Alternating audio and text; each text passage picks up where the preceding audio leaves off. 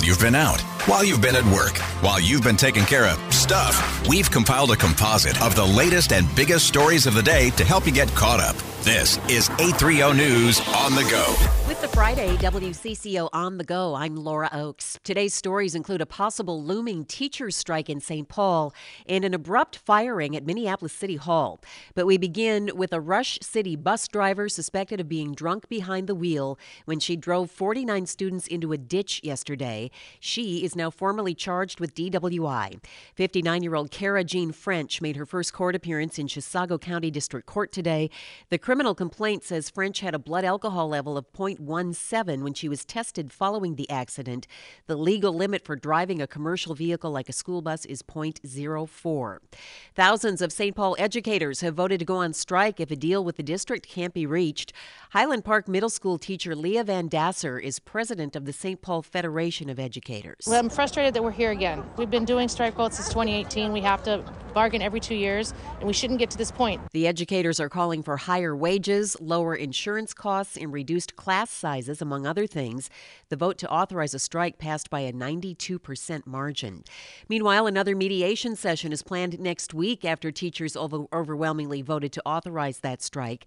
And St. Paul School District officials say they don't believe a strike is necessary in order to meet the needs of students, families, and staff. They say recent mediation sessions have been productive. Director Erica Wacker says with COVID relief money going away and a more than $107 million district budget shortfall, balancing it all is tricky. The COVID relief money was one time money. Um, we also have had declining enrollment over the past several years, and a lot of our funding is based on how many students we have. Wacker says they're working to ensure teachers have the support they need to serve students and families while at the same time ensuring a balanced budget. The potential strike comes amid a huge honor for the district's superintendent, Dr. Joe Gothard. He has been named the National School Superintendent of the Year. Gothard has been with the district since 2017, and right now he is a finalist for the job of superintendent in Madison, Wisconsin, where he is from. Minnesota lawmakers are debating a proposal to strengthen regulations against using deep fakes in political ads. Deep fakes are artificial intelligence generated content, in essence, making someone appear to say something they didn't say. You know, like this. Baby shark doo doo doo doo doo doo baby shark doo doo doo doo doo baby shark. Minnesota Secretary of State Steve Simon notes that federal authorities are attacking this problem in a different way. They're talking right now about legislation around disclaimers that you'd have to have, you know, some written or other disclaimer on there. Minnesota basically breezed past all of that and said, "Look, we're not doing disclaimers. We're going to do an outright ban." The bill this year attempts to sort of refine that. The bill now in committee in St. Paul makes it a crime if deep fakes are used in campaign ads 90 days before a general election and 30 days before nominating conventions or primary elections. Al Schock, News Talk 830 WCCO. Minneapolis Mayor Jacob Fry has fired the city's civil rights director effective immediately. According to the Star Tribune, Alberder Gillespie's termination was recommended after an investigation concluded she was not dealing with complaints of police conduct in a timely manner as required by the city's settlement agreement with the Minnesota Department of Human Rights. Gillespie is also alleged to have been uncooperative and even obstructionist during the investigative process. On the heels of a $60.5 million settlement with Juul Labs for deceptively marketing e cigarettes, the question now is how to allocate those funds. While a portion of the money will go toward reimbursing legal costs, the state is asking the public what to do with the rest of the money. Minnesota Department of Health's Parker Smith. We've worked with communities in the past to gather input uh, on various strategies and commercial tobacco prevention and control initiatives. But with this funding that's coming in, it's an opportunity to do some new things, some innovative things. Public hearings are being held around the state. The state of Minnesota is still trying to give away about $48 million in one time rebate checks that have not been cashed yet. State Revenue Department Commissioner Paul Marquardt says this is the third and final attempt to get roughly 128,000 people their money.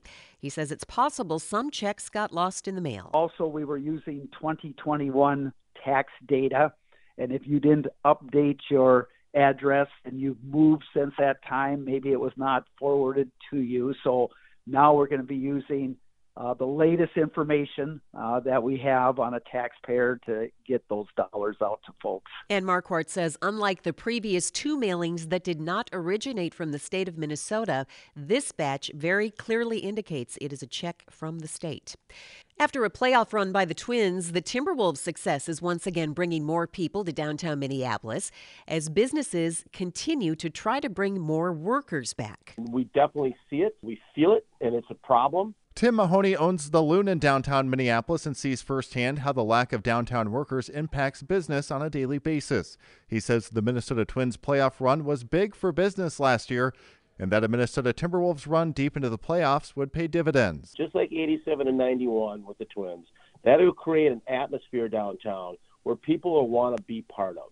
They'll come back downtown. They'll enjoy downtown. They'll find downtown to be safe and fun and vibrant. He says that bringing city and county workers back downtown would be big. Then you can go to the businesses and say, hey, listen, Target and other Fortune 500 companies, we really would like to have your people downtown. It's the only way you're going to make downtown vibrant again.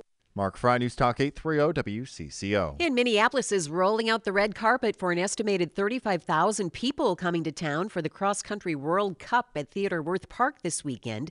Meet Minneapolis's Kevin Kurt. Our hotels are, are going to likely see an uptick in occupancy and, and demand. Our restaurants and bars and breweries and distilleries and that sort of thing are going to have people that uh, can stop by uh, as well. And uh, every little event that we host in the city helps, and to have one of this magnitude, it's going to help even more. This is the first time since 2001 the World Cup is being held in the United States. Thanks for listening to 830 on the Go. You can find each day's on the go and all of our podcasts at WCCORadio.com or by downloading the Audacy app. I'm Lindsay Peterson, Newstalk 830 WCCO.